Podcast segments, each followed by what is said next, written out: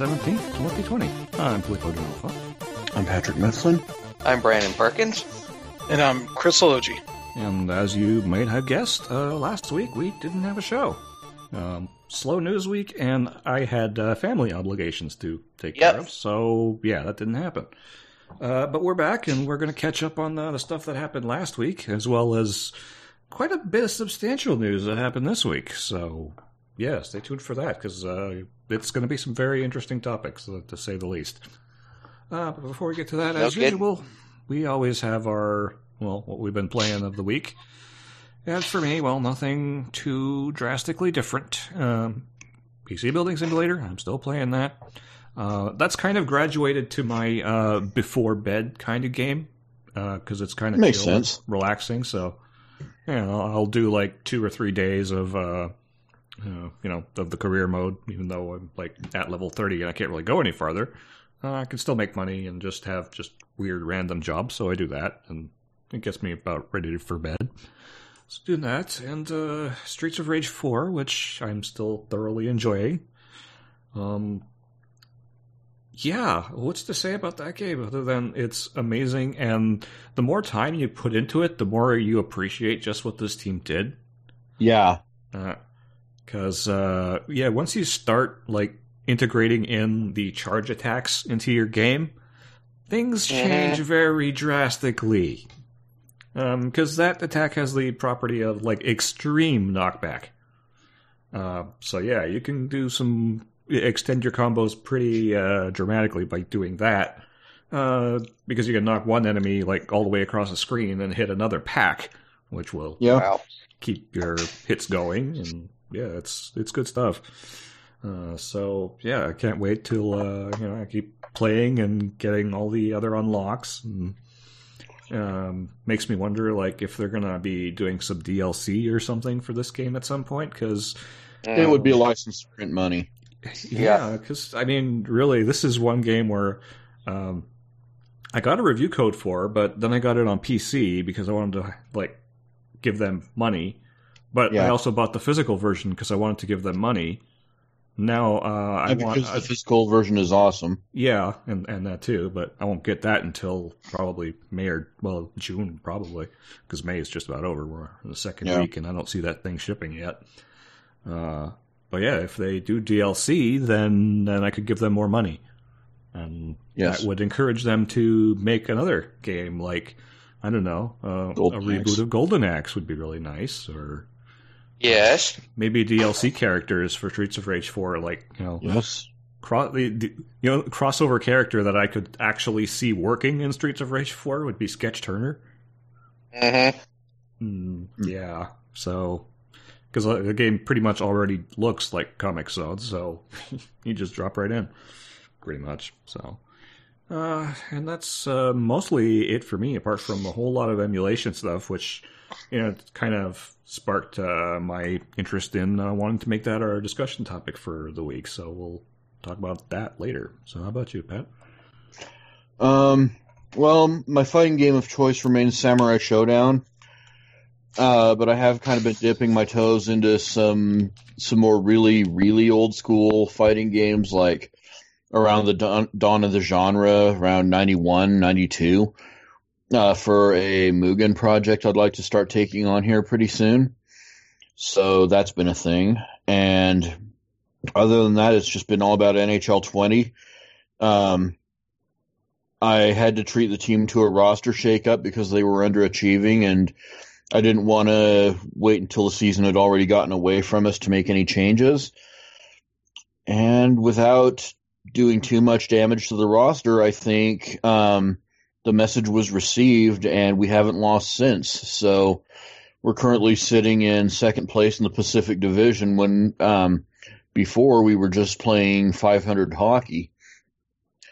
And there was a bit of a, a controversial game that took place against the Dallas Stars, which is who happened to be number one in the Pacific, I should add.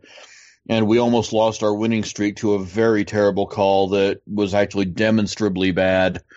Um, and I I had to call EA out on it on Twitter because I I, I brought the I I had the receipts. so Wow. yeah. Um, so if anyone's curious about that, just go look up um, season two, game number twenty nine on my um, on my Utah Eagles playlist. But things are going well on it, and uh, yeah, I'm I'm looking forward to seeing how the rest of the season plays out now because they're going on the same kind of really crazy tear um, that that they did last season, just for entirely different reasons, and uh, I, I want to see where this goes. So that's been my week. Oh, sweet. Uh, All right. Well, as for me, um, I'm just about finished with the uh, remastered version of Valkyria Chronicles. Uh, nothing really much to say there, except it's a great game. It gets hard as balls towards the end, and that's about it. Um, but the major thing I did is uh, is uh, what was it? I think yeah, it was Friday. Friday, I uh, downloaded uh, two things. I went and bought uh, Sakura Wars, the 2019 sort of reboot, on the PlayStation Store, and went ahead and you know downloaded that, and I got to play that uh, late Friday night after we signed off on Let's Weekend. Um, and I also, uh, after having to do a little work on the uh, the Sega Saturn emulator I've got, um, I finally was able to get it so that I could use the full English translation on the original Sakura Wars uh, from way back in the 90s. Um, and it is it's really kind of weird playing both of these games side by side because the thing about the new Sakura Wars, the one that came out last year, is that even though it's called a reboot, it's actually more of a sequel. Um, it takes place in the 1940s, about oh, couple years after the end of uh, Sakura Wars, So Long My Love, which of course is the only version we actually got here in the U.S. and oddly enough, actually takes place in the U.S. Um, and basically, what happens is uh, it, what you basically have to know about the whole Sakura Wars sort of series is that it's basically an alternate history uh, that sort of takes place originally in the Taisho era, which, those you don't know, the Taisho era that was the era between the Meiji Restoration and uh, the beginning of the Showa era. Um, and in our war, in the regular timeline, it lasted for roughly about 12 years, and it was famous because it was when um, both the uh, Japanese Diet, you know, the uh, parliament started to assert itself as a sort of major civilian democratic power, but at the same time, there was also a growing ultra nationalist movement that was happening in the military, and of course, that would inevitably lead to uh, the beginnings of the Showa era and World War II. But in Sakura Wars and the Taisho era, uh, demons come from the demon world, and uh, there you go. As you do, because you know because Japan. Japan, yes. Yeah. So basically, what happens is that because of that, the Taisho era actually manages to go well into the nineteen into the nineteen forties, which exactly how that works, I don't know because the reason the Taisho era ended is because Emperor Taisho died twelve Yeah, years into his reign. Hmm. Um, I'm just guessing he had another family member. I don't know. Um, but the thing, the difference is because of that, there, you know, the Japan that exists in this timeline is still not is not a hardcore fascist dictatorship. It is still very much a constitutional monarchy, um, or a crowned republic, or whatever you want to call it. Um, and basically, uh, by the time you get here, uh, basically the original sort of uh, Imperial combat revue, the one that sort of is the star of the original Sakura Wars, has basically been scattered to the winds um, because they basically got their asses kicked. um, but eventually, what happened is the war does end, and now basically everyone all over the world has their own sort of combat revue. Um, there's the you know, the French have their well, you know, like everyone, the French, the Germans, the British, and of course the U.S. have their own. Of course, it's called the Star Division, but basically what happens is uh, by the time this game starts, basically the uh, Imperial Combat Revue is not in good shape. It's definitely seen uh, better times. Um, the the the uh, manager of the Imperial Combat Revue now is uh, Sumire, which if you played the original Sakura Wars or familiar, you know who Sumire is. She's the uh, brunette who wears the kimono. She has the fan. Yeah. Um, but the others like Sakura, uh, you know, and all those others, they're MIA basically. Um, and what ends up happening is you are kind of responsible for trying to get the combat revue back up into uh it's better into its old sort of uh you know it's it's old stuff it's old uh strength again and uh so Before you've got got raffle stomped. yeah, so you've got a whole group of uh, new ones. Of course, there's the new Sakura, who is well, if you've seen the preview, she's all fucking over that one. Um, and she really looks up to the old Sakura. Uh, of course, Sumire is there. Uh, there's Kaoru, who's the accountant. Um, there's Claris, who is originally from, I think she's from Luxembourg. Um, and she is the sort of new script writer. Um, there's uh, Hatsuho, who is the fiery, large-breasted tomboy redhead, uh, and my waifu. And yeah, uh, let's see. And there's fuck who else? Um, there's I think her name's Amanji. She's like this ninja who is in a nurse outfit, not a nurse outfit, but like kind of like a maid outfit, and she's completely fucking insane. Um, and finally, there's uh, Anastasia, who's like a big famous actress that Sumire manages to recruit for the theater. And yeah, it, that's basically your crew. Um, but there's also like you've also got characters from the Shanghai Revue who own a Chinese restaurant in Tokyo. There's also uh, you also meet up with members of the Berlin Revue and the uh, London Revue, both of them because they're having what's called the uh, Review Games, which is sort of like their Olympics, but for the review community, I guess. Uh, and then every so often, you end up having to fight demons. uh, As you do. yeah, because the thing about the Sakura Wars games is that um, basically the actual like action stuff, at least for the originals, was a real time strategy. Uh, the modern Sakura Wars, the ones you have, uh, you can sort of go between like regular hack and slash or planned movement, more strategic stuff if you want. Um, and that's probably roughly like a third of the actual game. The rest of it is like social stuff going around and you know helping to run the theater, uh, sort of building up your trust and relationship with the various girls.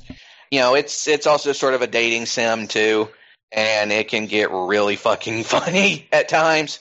Um, but uh, yeah, that's the Sakura Wars. I'm currently on I think chapter two, so um, and story wise, it's getting kind of interesting because they're uh, hinting at some things that may have happened to the original members of the combat revue that uh, actually pretty dark. I'm not gonna lie. Um, but I can't really know for certain until I get further in the game. But anyway, that's what I've been playing. So, Chris, what about you? Uh, yeah. So since I've had some actual time off, I've been playing a bit more stuff. Uh, streamed yesterday. Uh, streamed the Elder Scrolls Blades, which finally released on the Switch, and kind of a weird surprise release. Wow. and uh, it works pretty well. Um, being a mobile game, it definitely doesn't look great, Mm. uh, especially on the when blown up to like 1080p on a big TV uh, or even my monitor, uh, which for whatever reason was causing some nausea uh, for me. Like either it was like low resolution or the camera uh, is terrible here. Actually, using uh, sticks to control it uh, somehow is different than what it might be on a phone, which for whatever reason my phone I got earlier this year is not compatible with the game for some reason. I don't really understand. It's not it doesn't seem that graphically intensive of a game. Uh, there are definitely parts of it where it's like, oh, this looks kind of nice, and other parts are like, yeah, this don't get up cl- too close to some of these textures 'cause they look like a fucking phone game uh, being blown up. Uh, but the uh, the game itself kind of takes some cues from Fallout Shelter in that Mhm. you are uh, coming back to like your hometown and find it to have been ransacked by some mercenaries. Uh, and so you have the ability to kind of rebuild it. Uh, the main difference is that, unlike Fallout Shelter, where basically every room serves a purpose uh, towards building new resources or uh, items or uh, leveling up characters, uh, here a lot of it's just in the the service of increasing your town's prestige level. So you end up uh, some of the earliest stuff I put in there was like the just basic houses, but they have you do a a, a smith house, a smithy house for the the blacksmith, so that he can uh, do his thing, improve some of your items, which I found out uh, one uh, if you uh, do an item, uh, you have like a time to being able to for it to get finished, so you can use it again. So if it's like the one item you have for like your your boots or whatever, like you have to go out go without the the boots and the, the additional stats that that comes with. Uh, and you can only do one one at a time. So I was just uh, busting through the menus really quick as you do in Elder Scrolls games because the dialogue is not interesting uh, after a while, and didn't really notice that it was asking me to spend the gems I've been earning to uh, auto finish the or quick finish the the item that I was tempering uh, first. Uh, so kind of used up some of that. It's pretty easy to get that stuff back. You either get it from chests or you do specific like daily quests uh, that they call jobs, daily or weekly quests that give you a good amount from that, uh, as well as uh, what else? There's uh, uh, some of the uh, I got some other stuff like the arena, which is a multiplayer mode, uh, which is basically you take your uh, character onto the online and play somebody else's character with all the uh, weapons and uh, armor that you have on your character, that kind of stuff. Kind of just test it out, see how good you are at combat. Which, when you're playing the regular enemies, it's not an interesting combat system early on because everything you can beat in like two or three hits usually, uh, and never get close to dying. So when I got to actual facing other people, that was when it's like, oh, these people are fucking me up because I'm just not having to sloppily uh, bat around. So like when you're doing combat uh, uh, with controls, you have to use the right and left triggers for that. And if you do do them alternating, it's a combo. Uh, but you kind of have to fill up a you have like a circle meter that's filling up. Uh, and if you hit it right on the edge, it's uh, an extra boost, like a critical shot, I think it calls it. Uh, that kind of stuff. So there's there's some skill to it. Uh, but the difficulty of the quest uh, here, up to the point where I was like six or seven, level six or seven, is not very tough at all. Uh, so there's a lot of uh, quests are just like, oh, you just go wander around these fairly linear areas and kill like five, six enemies. It does have challenges, which are kind of like Fallout's, where it's like, oh, I killed nine enemies. Uh, and you go do that. Uh, you get some extra money out of it. There might be some other stuff that happens with that, but you have to wait. But instead of uh, Fallout Shelter, where you get the new quest instantaneously, it's like you have to wait, you know, an hour for the next quest to show up. That kind of thing. There's a lot of timers here. Uh, nothing really too bad about the timers so far, but yeah, if you, I don't know if it's tied to building stuff out uh, consecutively or not, but it's a. Uh, I put down like three houses during the stream, and one of them was going to take like five or six minutes. Next one was like 30 minutes, and then the, the third one was like an hour and a half. So I don't know if that's uh, tied to just the fact that I was building three at once, or the the cost I think went up as well. So it might just be kind of like Fallout Shelter when you build another of the same thing, uh, the cost goes up, kind of thing. So I was not sure what the what's going on there, but uh, they do have like a randomized dungeon mode called uh, the Abyss, uh, which you go through. Which I had a challenge to get ten done, uh, get through ten floors, which I got to nine pretty easily. Where it's like, oh, you fight three or four dudes on this floor, and then you're into the next one. It's kind of recycling the same kind of areas uh, fairly often, which was pretty weird. But as you kill enemies, you fill up a meter to get resources or a chest or something out of it, and you just keep doing that over and over again. So it's like a it's a grinding thing. Uh, I eventually got killed uh, by some enemies, and you can just use revive potions to come back, and that's like with the the multiplayer and the abyss, like the resources carry over. It's like me using my health potions or revive potions. Means I have less of that for the the, the single player thing, which it's also so far pretty easy, so it's not really too much of a concern uh, for losing resources yet. But who knows how that changes when it goes on. But it's okay. It's a free to play game. Uh, it's doing all the free to play stuff, so Yeah. I don't know. I don't know how it's gonna change up when you get further into it. Uh, the guild stuff is fucking stupid. Uh, so you go into it, and you can't tell it. Show me empty guilds with spots open. So I just go first thing. It's like twenty out of 20, 20 out of 20, 20 out of twenty. As far as like they're full, I'm like, I what?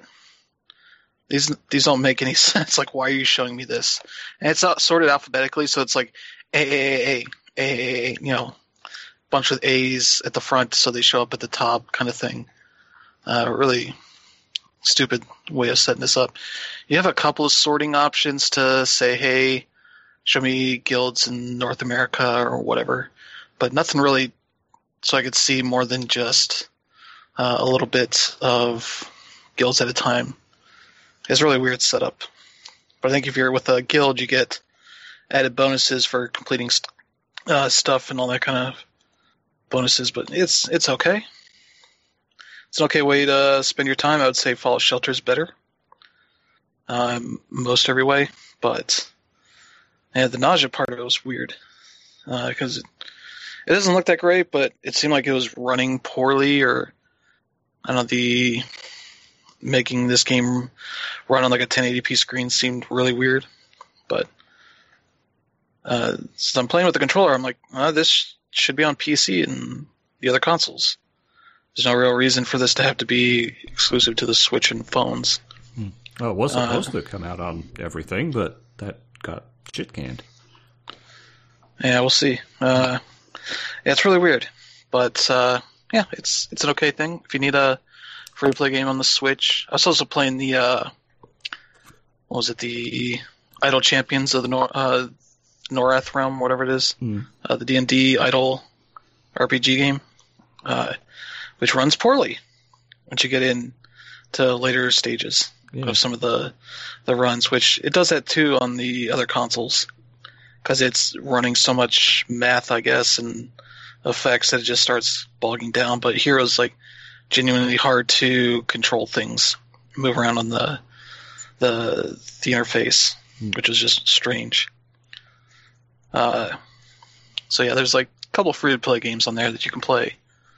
Uh, I would say just go play uh, Gems of War or Fallout Shelter or Warframe. Those games are run well, play well, and are very good.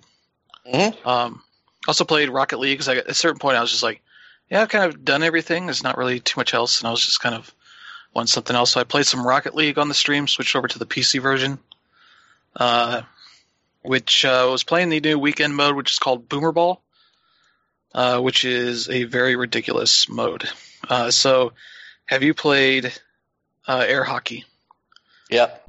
Uh, when you get to the point where you're just hitting the puck as fast as you can, so it's just hoping that the erratic angles it's going at are going to somehow go into the goal. Mm-hmm. Uh, that's what this mode is basically. they up the bounciness of the ball and the power that you can hit it with, uh, as well as you get infinite boost. So you're just knocking the fucking ball all over the goddamn place. hmm Uh, and it is pretty fun for that kind of chaoticness. Uh, it's not great for the ball cam that follows the ball because if you hit it at a certain point where it's kind of just Ooh. bouncing from the, the ceiling to the to the ground and you're close, the camera's just shaking up and down constantly because it's going too fast for the camera to follow. Uh, that kind of thing. So it's like, oh, that's, that's you got to turn that off every once in a while. Uh, and it's really hard to do anything because you hit the ball with a decent amount of force, it goes flying across the arena. So uh, it's kind of a mode where if you want any kind of control over what you're doing, uh, you want to go slower. But if you're playing like people do in Rocket League, you're just knocking the shit out of the ball, Hmm.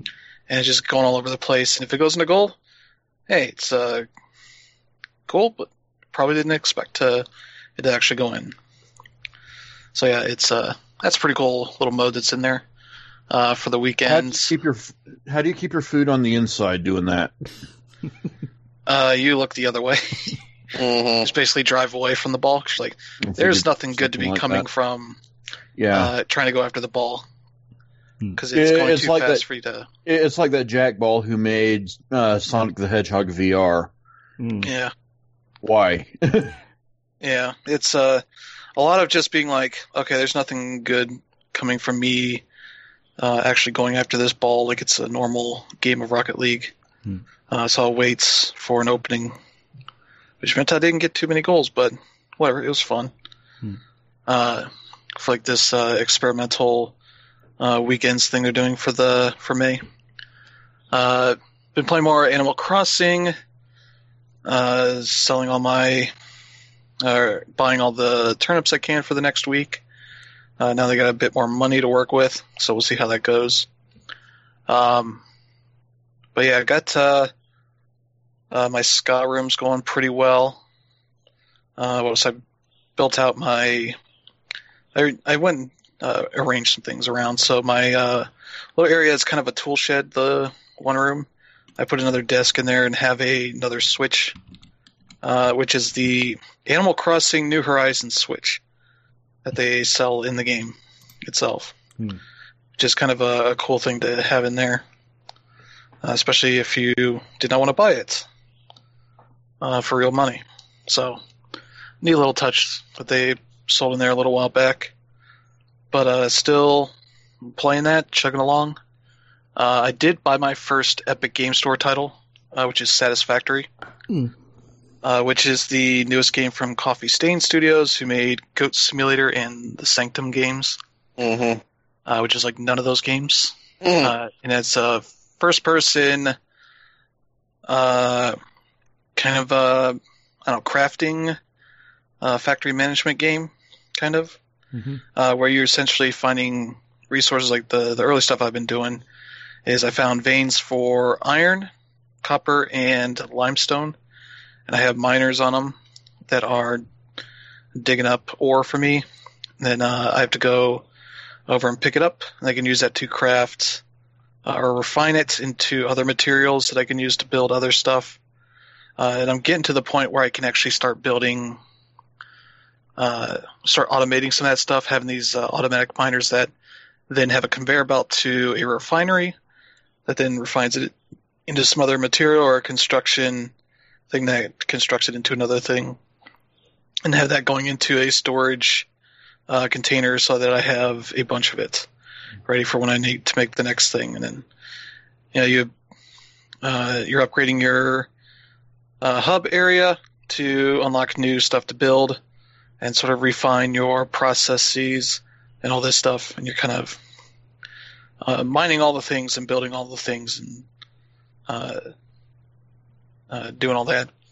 I do like the like the the brand name for the the the tool the company you're working for is FICSIT, F I C S I T. Mm. Uh, nice little pun there for that.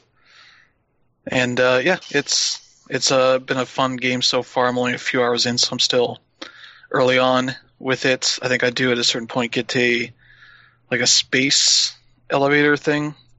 As you ship the materials you've got off into space to actually for the the corporation to use for their purposes. Uh, you fight some enemy uh, creatures along the way. Uh, they're not too hard, but uh, getting my health back is uh, a bit more tricky as I have to get some fruit, I think, from some certain trees, and they don't fill you up too much. It's not it's not like Minecraft where you get a ton of food stuff to fill you up. Here it seems a bit more limited early on, so uh, still working around getting used to that game, but uh, so far it's been a good time, and uh, also been playing more Roundguard. I have a good run going on now, uh, where uh, with like those kind of roguelike games, you kind of get to a point where you are uh, kind of just plowing through things as you get the good perks or equipment that's kind of makes it easier for you to get through some tougher areas, that kind of stuff. Uh, that's where I'm at. I think I'm in the the fourth world of uh, or the fourth map, whatever. Uh, working my way through it, so I got a bunch of ways to refill my health without uh, too much trouble. And they do some really cool stuff. I fought a, uh, I forget what the the D and D term for the like the one eyed monster with like the uh, kind of a, uh tentacle eyes on it as well. Yeah, it was, it was one like that where I had to knock out each of the eyes before I could attack the the main head, uh, which was pretty cool. And yeah, they're they're doing some cool stuff here with the the Peggle formula uh, and tying it into like a a roguelike that uh, does some really cool stuff. And I'm just playing with the the one class right now, the warrior class. They have uh, I think a mage and a, a rogue as well. So I haven't tried those yet, but so far so good. Hmm.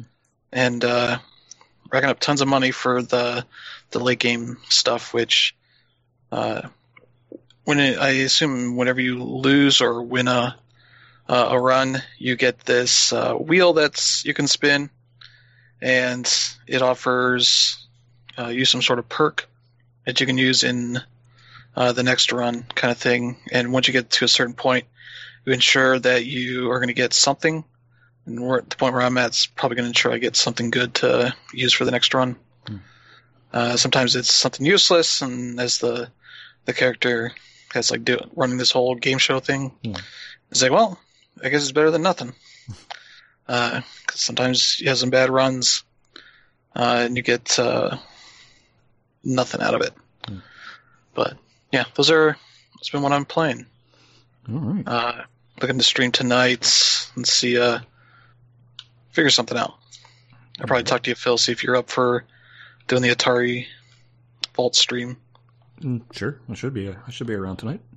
All right, I'll let you know when we're gonna get started. All right, so uh, I guess we'll get to uh, the discussion topic of the week, uh, which is uh, all. I titled it "All About Emulation," uh, and uh, kind of a little wanted to set the scene here because, like, today emulation is kind of everywhere, and you know if you use the Nintendo Switch online service, you're you're playing the NES and SNES games, you're using it there. If you bought retro compilations, you're using it there. So it's kind of ubiquitous. Uh, but you know, there was a point in history where uh, being able to run something from a different platform on, you know, whatever happened you happen to be running it on, was kind of revolutionary. It was very Oh novel. yeah. Yeah. hmm And it's like uh, during the, I let's just say 90, 94, 95, 96, right? The early times of the internet. I mean, emulation was still around. It wasn't very, you know, pre- prevalent. It wasn't very advanced. Uh, but uh, it was sometime in like 97 or 98 when uh, it started to become really, really interesting. And that was about the time when Sardu dropped a big old nesticle on it. Uh, Yeah, I still remember the first day I saw a PC running Super Mario Brothers, and it just completely changed my view of the PC. yeah. because it was like I mean that was uh, an emulator that was it ran on DOS, and it was specifically written to be really fast. Um, so like there were other And it was. Yes, it was. Uh, there were other NES emulators out there, uh, but when Nesticle came onto the scene, it was a revelation because you had 486s that were would not be able to run the NES at you know basic barely 15 or 20 frames a second, could now do it at 60. And this was a single pro- single guy programming in his uh, bedroom uh, and it kind of started something that well, it basically started a scene. I would say. I mean, it was Oh. around, uh, And then he did it again with Sega Genesis. yeah, Genesis.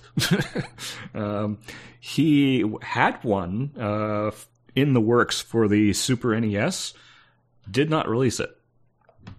Um, hmm there was a reason for that. Why? Okay. Yeah, the reason he didn't release it was he got a job at EA. yeah, uh, apparently Look, man, we're just gonna hire you to stop you from doing this. yeah, yeah. Come I- get paid. I think uh, the, the the first game he worked on was WCW Mayhem, so I'm not sure if that was a punishment of some kind, but okay, that was one of the things that he did. He got paid. He got paid. He got a paycheck. I'm not, not gonna criticize. Yeah, and eventually, uh, you know, has done a lot of other uh, things in the uh, industry, and uh, for all we know, he might have like released some other emulators in the in the uh, months and years that f- followed that that we don't know about because he might have used a different identity to do it. Because, yeah, No, if EA knows who the fuck you are, then you're probably done releasing uh, emulators under any non-anonymity. yeah. Oh yeah. So there's that. Uh, but yeah, so that's that's how like the the scene kind of started, and it kind of blew up from there because we ended up with stuff like Project 64, which was a pretty you know uh, revolutionary emulator for the N64, where now you could actually run all that stuff on. Uh, basically, what was am- mounted to a 100 megahertz Pentium could now run that stuff. Um, not very well, but it, it could do it. yeah, it doesn't mean you want to do that. It Yeah. just can. But but you could. Yeah. Yeah. I mean, it could play Super Mario 64 at 480p and, you know, at around 30 frames per second, which was, you know, it was about the same speed that it would run on a normal console. So it was, you know, it was it was what you had back then. Yeah, Yeah, we weren't uh, thinking about, you know, high-res texture packs or anything like that. we just wanted shit to run. Yeah. And uh, so that kind of sparked uh, a lot of advancement. We got PlayStation, we got Saturn, uh, and now we're just in a state where the the stuff that's being emulated right now is just mind blowing. What we're getting to do, what we're happening. Like we got PS3 emulators that are running games at full speed now, and that's you know that's only one console generation back. And we got that. Yeah, going. we're kind of catching up to where we were at the dawn of emulation when um, you were playing some really recent shit. Yeah.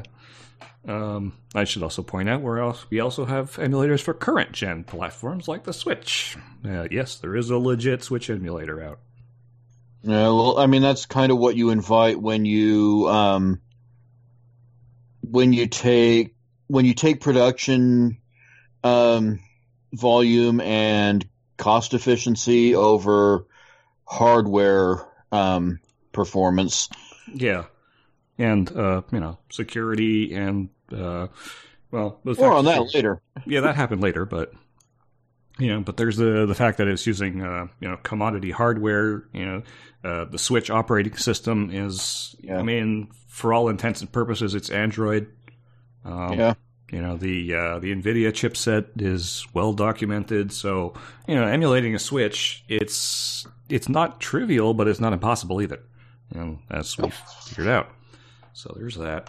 Uh, I guess I kind of wanted to ask, like, what your yours guys' uses of emulation is. Like, do you like? Is this something you go to on a regular basis, or? Well, for me, emulators are basically things I use for old school consoles I no longer own.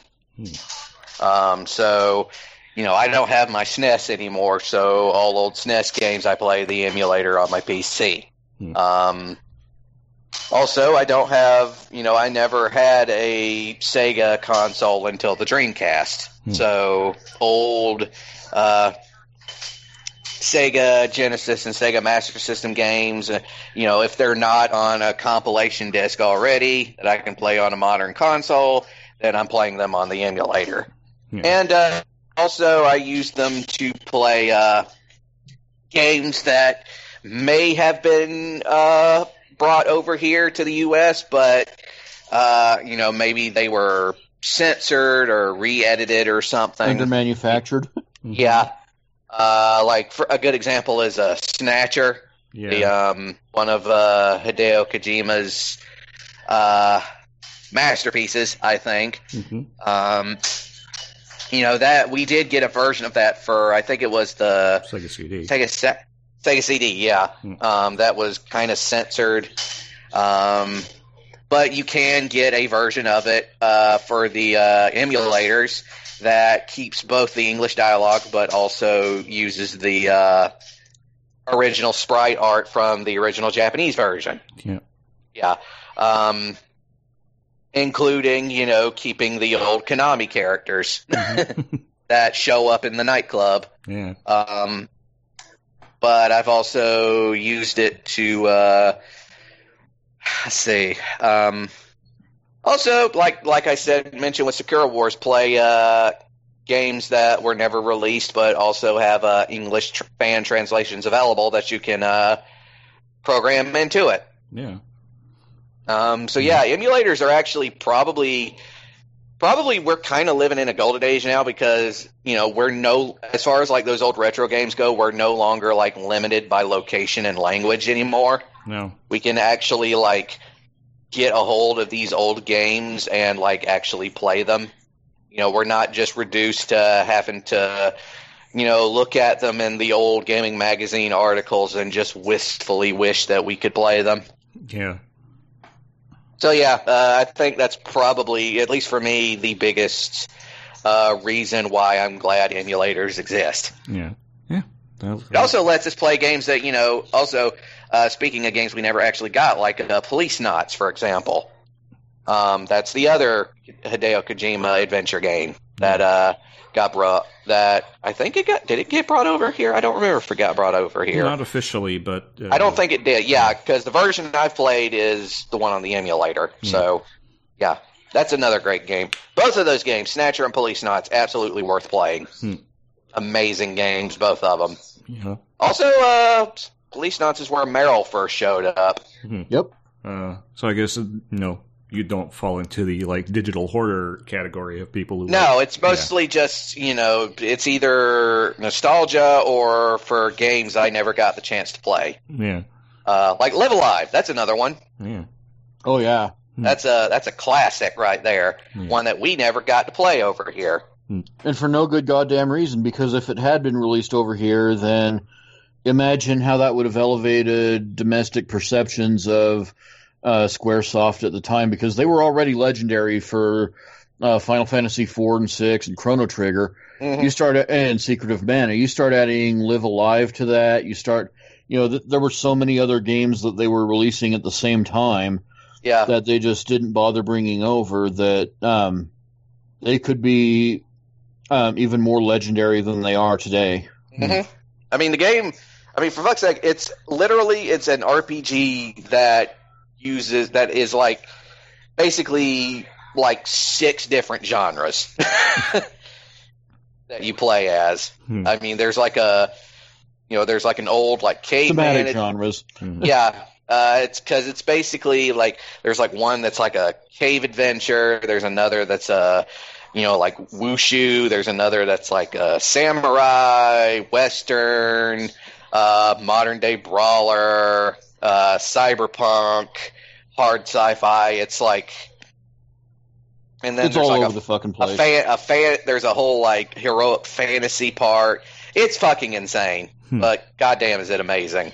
yeah yeah and there's a translation for that now as Yes, well, yes, there so, is, and know, you can. Highly recommended. Yep. yeah. so how how many of you guys are familiar with RetroArch by this point Familiar with it, but not as experienced at using it as I should be. Yeah. Hoping same. to do something about that shortly. Yeah. Uh, it's it's very well worth uh, digging into because you, you would actually be surprised at uh, how much you can consolidate all your emulation stuff into one place with uh, RetroArch. Uh, there's it's like I started rebuilding my uh, well my uh, launchbox setup because Mhm. the drive it was on no longer working.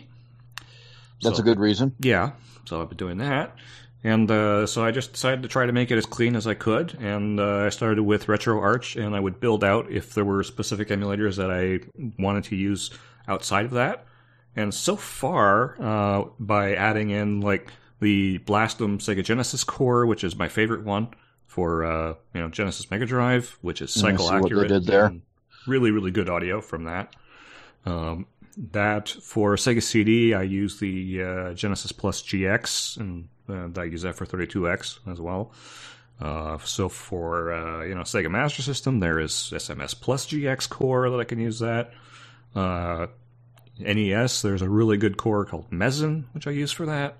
N64, there's Parallel, which is really good. Uh, as far as GBA goes, there's MGBA, which is my favorite of the, all the ones that I've tried so far. Uh, you know, PPSS. I feel like I should be taking notes. yeah, well, it's it's recorded for posterity, so you can always go back Yeah. and re- refer to it. Uh, but yeah, PPSSPP has a core, so you, you technically don't need the standalone version of that. Although But the hopefully by now everyone knows how good that is. yeah, hmm so I can, you know, even though the the uh, RetroArch core is maybe a little bit behind the standalone version, but not by much. Um, so yeah, if you're a little bit more patient as far as uh, updates go, you're probably okay there. But you know, Dolphin. Did they ever get that Ridge Racer visual issue fixed? Uh, I don't know. I have to go back and check that. Yeah. Uh, because yeah, that's uh, that's one of the few things that kind of spoiled it is the weird reflections on Ridge Racer. Yep. There's that. Uh, I mean, there's Flycast that I use for Dreamcast uh, on there, and uh, I have Redream as well. Uh, I bought a premium license for that, but um, finding that Flycast works actually quite well for that and Naomi. So Mhm. that's you know two platforms that I could do at the same. Interesting. Yeah. Um. So yeah, it's oh yeah, and uh, there's a uh, another a PS2 emulator in there called Play, which is coming along really fast. Uh, it's it's running games now, not very well, but it's coming along. So it's it's It also has achievements. Yes, yeah, you can uh, uh, sign up for I think it's uh, retroachievements.com and uh, Yeah. link your account there, and you can get um, achievements inside of uh, old retro games. That is amazing. Yeah. Uh, so uh, yeah, RetroArch is really great. Uh, I think it is just on Steam now, but uh, yeah, t- not sure if that ever af- if that ever actually happened. Materialized. Yeah. Uh, even if it did, I don't think I would bother too much unless that whole uh, thing that I speculated on about, you know, actually selling ROMs um, ever Yeah. materializes, you know, in an official uh, fashion. Because, you know, you're not going to want to Yeah. do that with uh, just illegal ROMs. Because, yeah, that's a great way of getting yourself pulled from Steam. hmm The- I mean, if that's if there was an achievement for that, Achievement unlocked. Get pulled from Steam. Yeah, a lot of well, there's a lot of devs that kind of deserve that achievement. Eesh. But you know, I deserve it. But yeah, don't necessarily You know. get it. Yeah. So uh, yeah, I guess I, I guess I don't know. I just gushed about emulators for about 15 minutes here.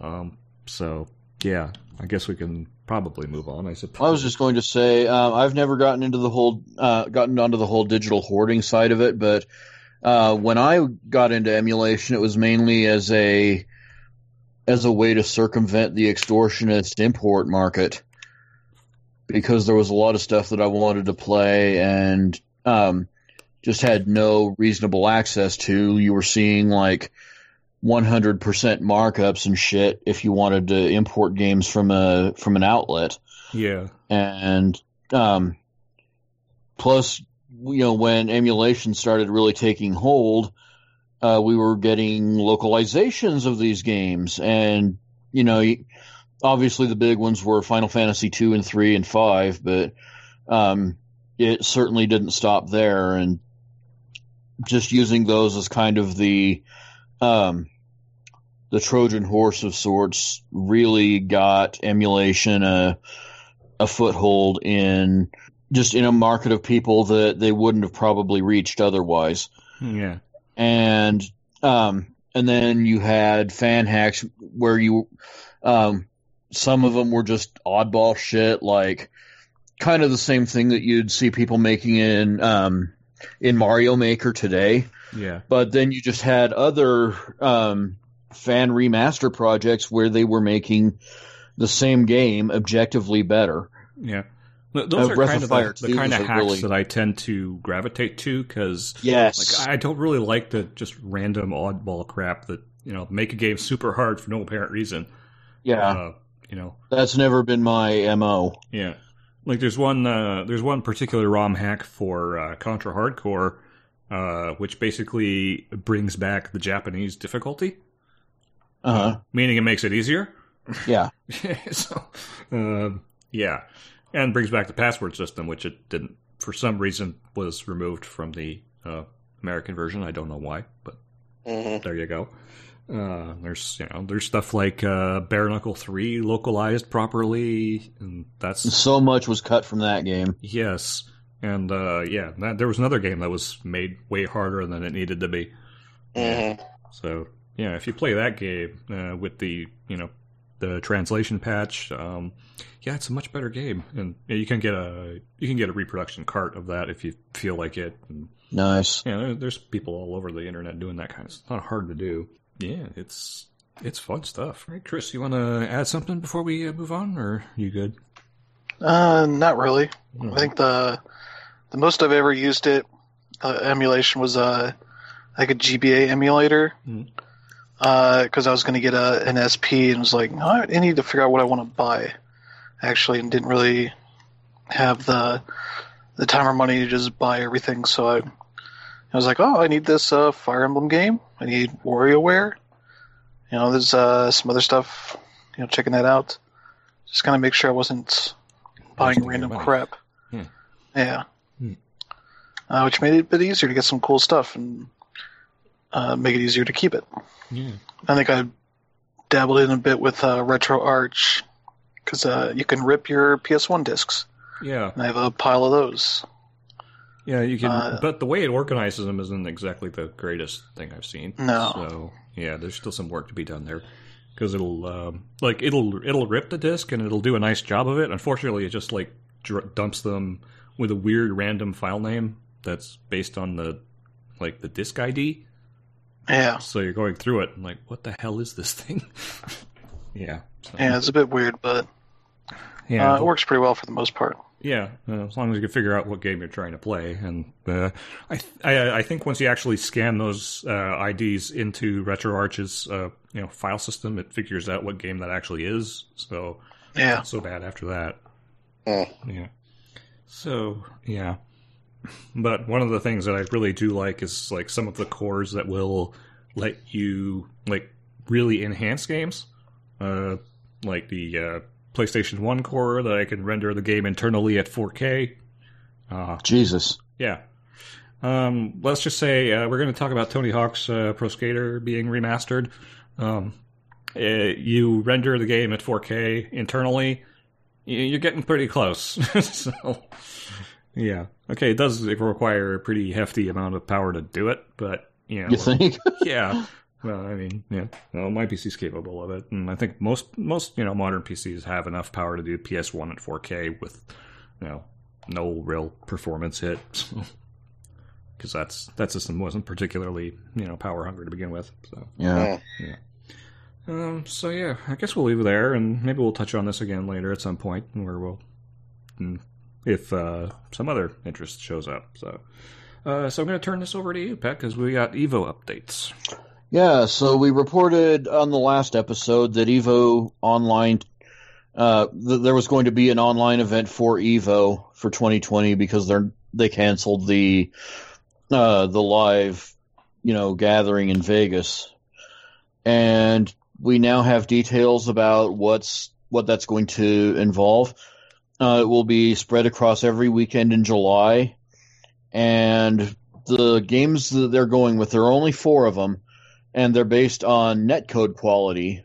Um, their selections were Mortal Kombat 11, Killer Instinct, Skullgirls Second Encore, and Them's Fighting Herds. Which you know, for the for the purposes that they're looking at, that's a good lineup. I kind of find it strange that after everything SNK has done for online and their um, old school titles in recent months, that they don't make an appearance on this list. But maybe um, you know there's still time that they could add one or two games.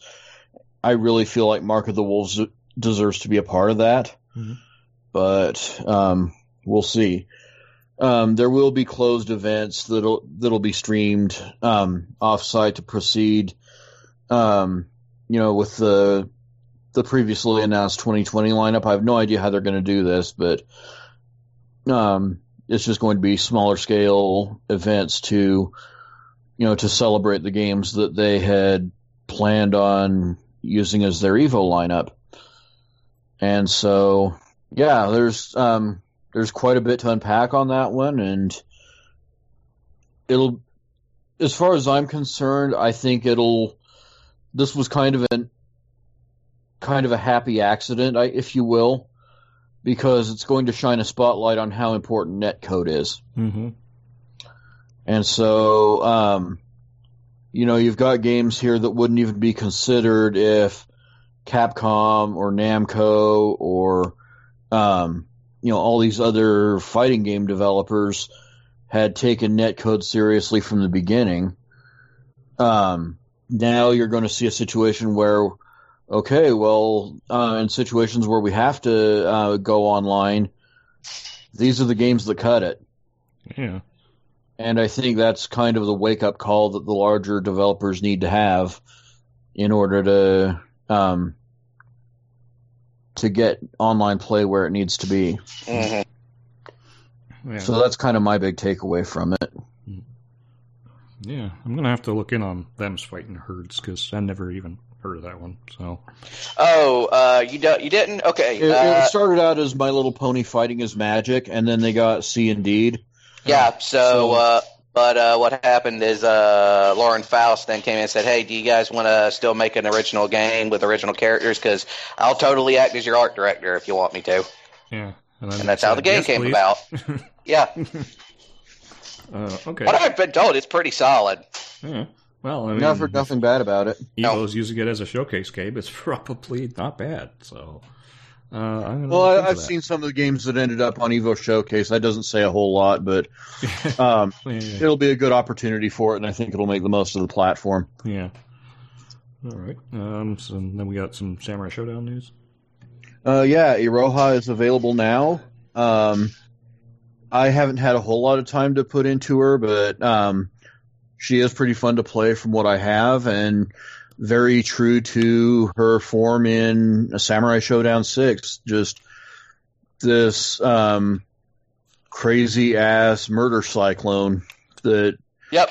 it's really hard to read and can get a lot of damage out of you know one good break. Hmm. But um, you know that's that's pretty vague, but it's all I really feel um, qualified to say at this moment because I'm not really considering changing mains over or anything. But yeah, she's fun to play, Mhm. and her background theme really reminds me of some uh, great JRPG battle themes, which is so much the better. Yeah. It's always nice. And then we got uh, word on Mortal Kombat uh, Aftermath. Um, This came out of nowhere, didn't it? Yes, it did. Like I, th- I was just expecting a regular season two, but Nope, we're getting Um, a straight expansion. Yeah, which is not very NetherRealm of them. But uh, considering everything they're adding, they're certainly doing their part to justify it. Um, I'm looking forward to getting my hands on this. We're getting three new characters in Fujin, Shiva, and RoboCop. Uh, yes, stage RoboCop, fatality. you heard us right. Yeah, so we get RoboCop versus Terminator sequel um, that you know from the old 16-bit game. yeah. hmm Um, you know, we get stage fatalities, we get friendships, we get new stages. Um, I think the the trailer showed the Deadpool from Mortal Kombat 2 Hmm, making an appearance. Yeah. Sweet. And perhaps most interestingly, we're getting a follow up to the story mode, which I didn't think we were going to get till Mortal Kombat 12 Nope, because we're getting a there's follow a up. lot to um, a lot to unpack with that, and we're starting to see like shed we're starting to shed some light on the new story arc, and um, they're definitely resetting a lot of allegiances among the character cast. So, um, I'm really excited to see where this goes. Hmm. And we won't have to wait long either because it's going to be was it not next week but the week after For what is it? Forty bucks.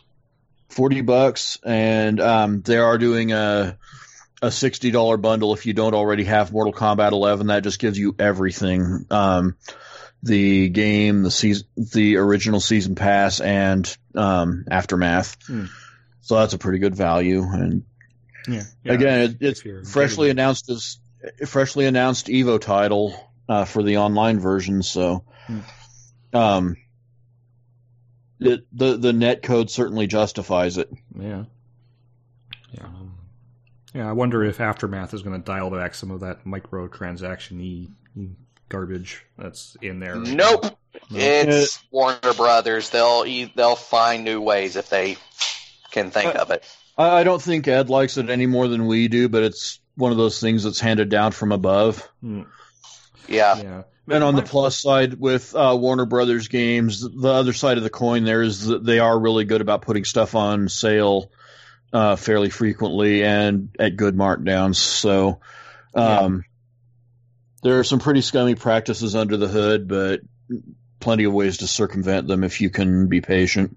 Yeah, uh, but don't be too patient because once those servers all go down, then like a good chunk of the game is not accessible. That's that's a concern that I have because Yeah, you know Mortal Kombat 11 is a real, is a quality game. The engine is fantastic. The you know the the gameplay is great. It looks fantastic. It sounds amazing. Uh, but it's wrapped. I can't this- fucking stop playing it. yeah, it, it's just wrapped in this layer of just you know, you know mobile gunk. Uh, Yeah. and I- I'm sure that uh, when the time comes, it'll be patched out to where the game will run um, independent of the servers. Yeah, I hope so. And they haven't. Uh, well, they haven't done that yet with MK10, but that's you know still being supported to some to some degree. yeah. So, um, yeah, I guess we'll see. It's Yeah. uh, for, Uh, I, I think just with the way they tend to do things, um, I I'm fairly comfortable saying we can cross that bridge when we get to it. yeah, yeah. For forty bucks, that's that's probably a little too rich for my blood right now. But yeah, given that it is Warner Brothers, I probably wait a couple of months and it'll, uh, it'll Yeah. probably be on sale and I'll pick it up then. Which won't do you any good if you're um, if you're wanting to play it at Evo, but No, but yeah, that's fine. that's just that's the kind of caveat there. Yeah, but if you're playing it for Evo, it's a business expense, so it doesn't really Yeah. matter. Uh, so moving on, we got Activision announcing a remaster of Tony Hawk's 1 and 2. Yes. Yep. And it Mm. looks great. Looks great, and uh, they'll, they'll figure out a way to fuck it up. Uh, I'm sure they will. Although they, they did put Vicarious Visions on it, and they've worked on the, the Crash Yeah. uh, remasters, and they've already worked on the They- series itself. Yeah, so, the, they are probably the steadiest hand at the wheel you could get. yeah. Yeah, they're taking the Crash and uh, Spyro approaches versus what they did last gen with Mhm. Tony Hawk uh, Pro Skater HD, Oh, God. Yeah. which used a different engine and it's just pretty buggy Yeah. all Yep. around. But uh, yeah, they're uh, remaking all this stuff. Uh, gonna have most of the soundtrack, I think, from the original. Uh, all the skaters uh, from the '90s that you expect. Uh, Mhm. the special They're going to be aged up too. Really? Yeah, Yep, Yep. that got announced. They're going to be their real life ages.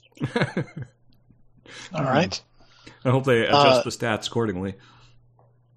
Well, then the game might be unplayable. that would be how they fuck it up. Yeah. So.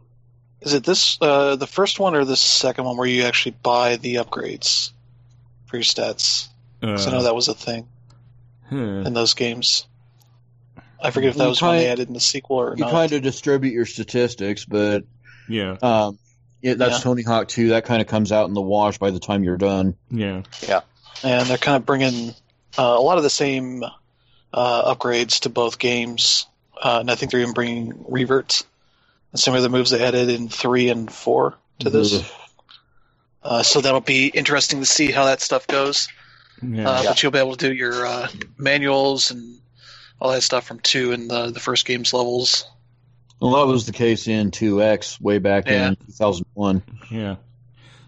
Yeah, they're treating it as two games, but it kind of like It feels like a 2X remake, yeah, kind of does. Uh, I know which is a good thing because 2X is outstanding. yeah. Yeah. Perfect. But uh, part of the re- part of the fun of that, you know, because the, the Tony Hawk games, at least the first two, uh, I see them as basically the uh, sort of one of the first uh, games that actually went like mainstream rather than just uh, explicitly for the gamer crowd. hmm Yeah. Um, That came out the right time as skateboarding was becoming a big thing on like ESPN. Yeah. Well, what happened was uh, Tony Hawk threw the 900 that summer, Yeah. and just um, he would he was going to be a cultural legend anyway at that point, and he just happened to have a video game coming out. Uh, that was just the perfect storm. Yeah. yep. Yeah. So- Yeah, so let's see. They're going to have all the levels are can be played solo with new and old goals. Uh, you can play local co-op with a buddy, uh, and that's not going to happen for the time being, at least. uh, but there's also online multiplayer with uh, some original multiplayer modes. So I assume that's going to be some of the stuff they added in uh, three and some of the other games later on, yeah. uh, which could be pretty cool, especially because uh, all those servers are down. So Yeah. not really too much uh, outside of like fan uh, servers Yeah. for those games, but yeah, there's create a, create a skater, create a park are going to be in here Yeah. as well. Create a Park uh, got really, really uh, upgraded. Yeah, though they say you can share the parks with friends online, so I'm not sure there's going to be like a, uh repository for that. But uh, yeah, they're going to have create a skater. See plenty of customization options, including uh, yeah some of the iconic skating and street brands. Uh, yeah, it'll be forty bucks for the bundle. Uh, there's a digital down. deluxe version that includes what they say unique content and gear for fifty bucks. I think if you pre-order, I think if you just pre-order, you get the uh, the demo, Mm-hmm. uh, which is the uh, warehouse demo Yeah. from the original game, which people played uh, religiously. As when you just had the demo Yeah. and couldn't really see the game online or anything, so I was like, oh, I play this a thousand times. That's my day. hmm Okay, and there's a collector's edition as well, physical collector's edition, Ooh, uh, with the let's see, the full game, the digital deluxe edition content, and a limited edition full size birdhouse skateboard deck. wow! Uh, Okay. Yeah, I, I, That's ninety nine ninety nine. that's, that's Jesus. Not bad. And it looks like it's got signature on the top of it.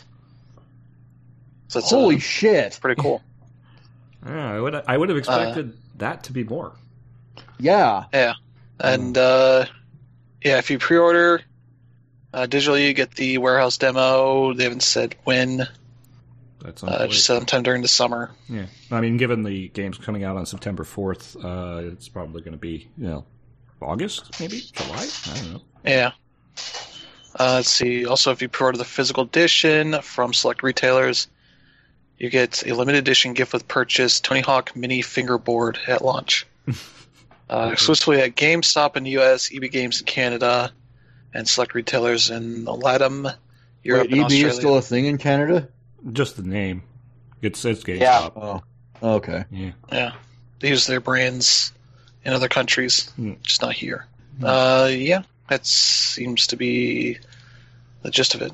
Yeah. It'll be 4K, 60 FPS, uh, with lots of uh, asterisks here. Uh, PS4 Pro, Xbox One X, and supporting PC systems. yeah. Um, I I think what's kind of interesting about this is the um, legal implications of this coming out. Oh, really? Well, yeah, uh, because it implies that. Well, remember Tony Hawk Five? That game came out because the contract was about to expire, Yeah. uh, and Activision basically just wanted to cash in as quickly as they could, just so they had something to come out. Um, so, the fact that this is coming out with all of the likenesses and all of the licenses that they're going for, uh, kind of implies that uh, Activision has gone in has gone ahead and renewed with uh, Senior Hawk, and uh, That would certainly seem to be the case. yeah, Uh, I don't think that's the case because I think he has a mobile game coming out, not through Activision. So it might be just a case of uh, they wanting to do something with the old games. Obviously, need to work with him, and he needs to work with them because he doesn't know, own the game code and all that. Mhm. Uh, and for all we I know, the, the mobile game could be a of turd. yeah. Well, they usually have been. So, um, but yeah, uh, this, I'm very excited for this, and I think um, perhaps I will be pre-ordering that physical edition. Yeah, that's a really that's a really compelling LE pack. Yes. hmm So, yeah, I'm done with that. So, can't wait. Um, also, of course, the trailer features uh, the Dead Kennedys police truck with the appropriate. So we appropriate. know that'll stay on the soundtrack. Yeah, yeah. Yep. with the appropriate section censored, because yeah. Yeah. Hmm, but anyways. Uh, so moving on, we got the latest Doom Eternal update that came out. Uh, it brings the uh, demons that will uh, randomly show up in your game when uh, another player kills them in your in their game, Yep. which is a feature that nobody actually, I, I think nobody wanted and Yeah. cares about. hmm Um, but also Denuvo anti cheat, which installs a kernel level driver uh, on your computer, and yeah, Yeah. Oh, fucking course. Yeah. So, yeah, just like ha- party foul is about all I could say about this one. Because this is a great example of how to fuck up any goodwill that you might have had. Um, on the one hand, uh, they are being upfront about it. It's, but on the other hand, you don't have a choice. Um, you want to keep playing Doom Eternal, you have to ha- install this driver. Um, Yep. To be fair, uh, it only launches the driver when the game launches, so uh, it should minimize stability. But you have to trust that Denuvo isn't going to do any shady shit with your system, and Denuvo, is like one of the Denuvo? skeeziest companies that exist. So, yeah, do that as you uh, take that as you will. hmm Yeah. So uh, if you're on the console and playing it, you'll just get the the demons and stuff, and you don't really have to worry about this. Um, because I don't think that anti cheat like is part of the console version, so don't have to worry about that. Well, it would be kind of overkill if it was, wouldn't it? Yeah. Well, I mean, the Denuvo anti piracy is on the uh, uh, consoles anyway, just despite you know, because of course it has to be because Bethesda. Yeah. Who I should point out uh, launched the game on uh, the Bethesda Net launcher and forgot to include the, the Denuvo uh, copy protection in there. So of course it immediately got pirated. Uh, so hmm. Ni- nice job, guys. Anyways. Uh, so yeah, just be aware of that. If you're playing uh, Doom Eternal on the PC, uh, that is something that you're going to have to uh, deal with. Uh, if you don't want to deal with this, you'll have to uninstall the game and not play it because you ain't got a choice. So there's there we go for that. Uh, what else we got here? Oh, Nintendo. Oh yeah, that big uh, info dump of all the old Nintendo legacy code that came out. yeah. Yep. Oof, this is now a, a lot of people are saying and speculating that this is going to be very good for emulators. Um, this is going to be very good for emulators who can like look at the stuff and use it for reference and not just straight up rip. So it's only going to be useful for uh, the programmers who are actually really talented at what they're doing hmm uh, to understand the concept and then in- implement it themselves. Uh, because otherwise, uh, that is a massive IP violation, and that is a good way of getting your emulator DMCA'd. Yep. So, hmm. So, But you know, people are still going to do it. yeah, You just gotta find the secret ways to distribute it. yeah, and you know, there's torrents Mhm. and stuff all over the place. So, uh, but yeah, I mean, it's it's going to be very hard for Nintendo to prove that anyone actually did use use it. Um, but you know, mm, it's it's going to be interesting to see what happens because there's a lot of stuff in there. And there's like uh, a good bit of uh, Wii stuff in there, like the hardware keys for the Wii. So that system has basically been blown wide open. It's been Dreamcasted. Yes. Yep. Uh, now, um, fortunately, this happened, you know, several years after the Wii's relevance has, you know, passed. So it's not going to be a huge loss for Nintendo. Dial it back 10 years and it would be an abject disaster. Yeah. So, you know, if this had Switch code in there, Nintendo would have been like, you know, freaking the fuck out. Uh, but you haven't seen a lot of, uh, you know, Nintendo lawyers like um, going after a whole lot of people because I think even they realize that, yeah, it's a big breach, but it's not as bad as it could have been. Yeah, but there's They probably clenched for exactly 3.5 seconds and then uh, realized it was okay. Yeah, yeah. And uh, as I was looking through it, I was kind of hoping that the like I had initially thought that the Nintendo Wii menu uh, was part of this leak, but uh, no, that's not in there. Nope. No. Um, but on the other hand, because you now have the hardware keys and you can sign uh, pretty much any app you want, you could effect- effectively make your own custom menu now. So, yeah, there you go. I can see that becoming a big thing. Yeah, Wii custom firmware is going to be very interesting going forward, especially since you can apply it as an original firmware now without having to go through a whole lot of steps.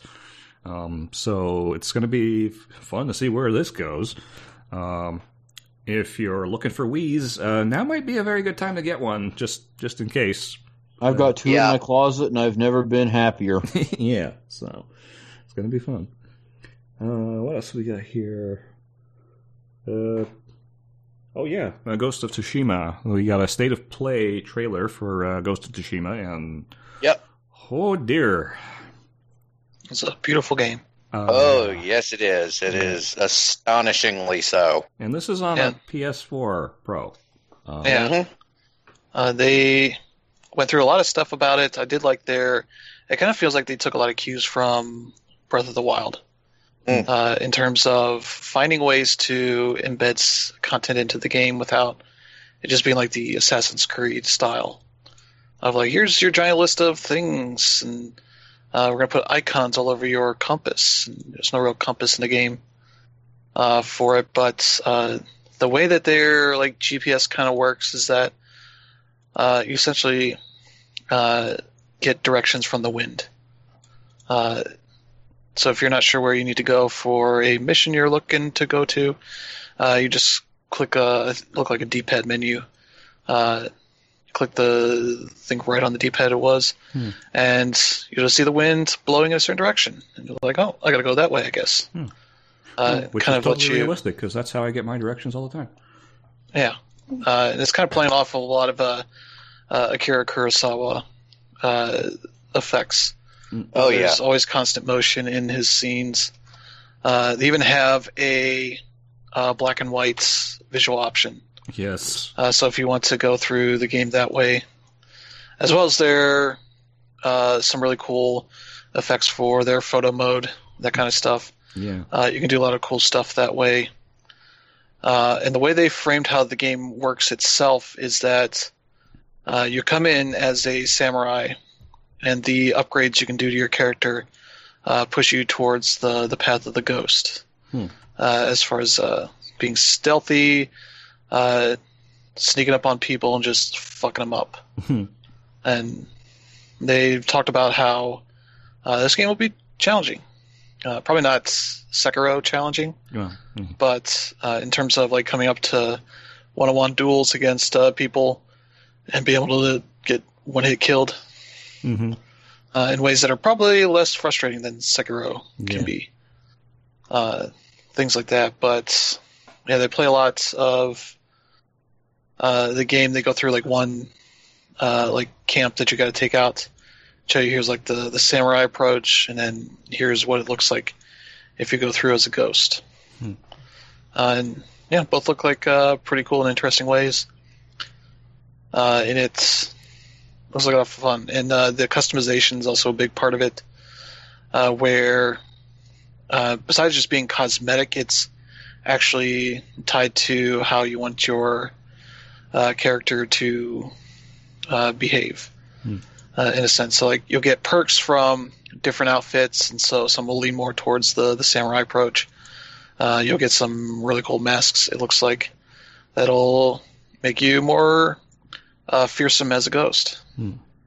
Uh, so you can just uh, scare the shit out of people. Yeah. They even show ways of uh, sneaking up on people, uh, and they just like fall over and they're just like backwards crawling on the ground uh, away from you, that kind of stuff. And they do a lot of cool stuff with that. It also has Japanese uh, audio track if you want that. Uh, I don't think it'll be. They'll have the uh, proper sync on the the voice acting there Hmm. Uh, because it's you know an American game. Yeah. So it's made with the English dub in mind. Uh, but yeah, it looks it's well worth watching it because they do a lot of cool stuff here, and it's uh looks like it's going to be a really cool game. Mhm. You know, it's coming out at the time when there's during summer, so yeah, usually not a whole, not a whole heck of a lot coming out during that Mhm. time. So yeah, Yep. good one to play. July seventeenth. Yep. Uh, so also we got uh, an announcement from Nintendo. They announced uh, Paper Mario Origami King, and which is coming out uh, June seventeenth, July seventeenth. Sorry. Yeah, Yeah, am I the only one who saw that reveal of the Origami Princess Peach and thought it was incredibly fucking creepy? Um, That's a little weird. yeah, it's it's it's not. It's weird. I mean, it's just off and odd, off and just off-putting. Really, it's just like something don't look right there. Um, Like, it's like freaking Invasion of the Body Snatchers, you know, Yeah. or So yeah, but well, But yeah. it's a Paper Mario game, and uh, we have. It seems like they're back to the RPG approach. Yeah. yeah, the battle system's basically the same as uh, the Thousand Year Door. yeah. Yeah, because they were treating it like the Mario and Luigi and Paper Mario stuff could not both be RPGs uh, last gen or so. Mhm. So you had the the one col- uh, Color Splash, I think it was, Mm. Mm. on the the Wii U. That was more like an adventure game, action adventure game kind of thing. Mm. Uh, there was uh, the one on the 3DS where you had the battle system all that, but there's no XP. You just collected stamps to uh, give you moves you could use in battle, hmm uh, which was also not really what people wanted out of the games. And so this looks like, hey, uh, seems like they're done with uh, Paper uh, or Mario and Luigi for a while because the devs are dead Yeah. uh, Yeah. for that one, Hmm. and so they're coming back to Paper Mario and kind of doing it a proper job of that. Yeah. Uh, seems like they got the a lot of the same humor and all that Hmm. back in here, so could be a pretty cool game. Yeah. Uh, coming out the same day as uh, uh, Ghost of Tsushima. Yeah. Um, I, I think they might cater to slightly different crowds, so uh, I don't think there's going to be too much uh, conflict between those two games. So hmm there you go. Yeah, Uh, so next up, we'll move on to uh, E3 replacement events. Uh, we got a couple to announce here. Um, the Ubisoft uh, will be doing their own live stream. That's going to be uh, July 12th. Um, so yeah, Yep. If you want Mhm. all the Ubisoft, they are calling it Ubisoft Forward. hmm uh, fully digital showcase with exclusive game news, reveals, and more. Hmm. So I assume we'll see like a proper demo of uh, Assassin's Creed Valhalla.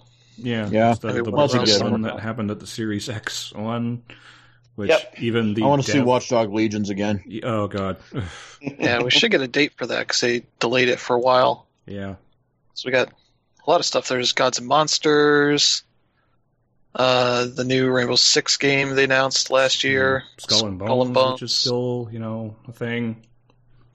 and maybe uh, Beyond Good and Evil 2. Maybe. Yeah. Yeah, that's in the works, but a release date for it might be nice. Hmm. Yep. So, uh, and then we got uh, June, I think, yeah, June 11th is when EA is going to be doing their uh, EA Play event. Um, Yep. So they actually haven't bothered to move their schedule because that's usually when they do it anyway. So Yeah, Yeah, yeah. I, I have no problem with that. Yeah. And it's be Um, I'll- June. I will not be surprised if a lot of studios take that stance. Yeah. We already had this shit planned out anyway, so we'll just change it into a live stream and keep the schedule where it is. Yeah. Yep. So yeah. I haven't they, even- Uh, I haven't even bothered reallocating my vacation days from work because of it. Yeah. yeah. Well, you're probably I figure that's when a lot of from that shit's home, gonna- So yeah. Yeah. Yeah. Anyways. yeah, so they're doing that at 4 p.m. Pacific time, 7 p.m. Uh, Eastern time. Hmm. So even afternoon, late evening. Yeah. Uh, yeah, EA.com, GameSpot, and some other places will be streaming it. Probably Yeah. Twitch and YouTube. Yeah. Uh, but yeah, they are.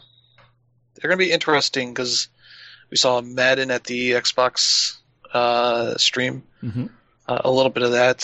So we'll probably see more uh, FIFA and NHL, the other games we know about. No, they And never rest- show NHL. No, Yeah. never. For But some- uh, they they are kind of a bit more mysterious about the rest of their lineup. Mhm. Uh, we know there's a Star Wars game from EA Motive. We might see. I think uh, Respawn has said they're going to be showing something, Yeah. or they're going to be at this. Might just be new Apex Legends stuff. Probably. Uh, yeah, there's like a new sports game they supposedly got in the works, which I assume is NBA Live. Uh, it could also be the next UFC game. But uh, yeah, no need for speed. Probably not another Battlefield yet. Mm. Uh, that game is still is enjoying a nice long tail. So yeah, It I'm is. Sure they really do need to you know rev it yet. Especially with how Battlefield 4 went at the Hmm. launch of last gen, Yeah.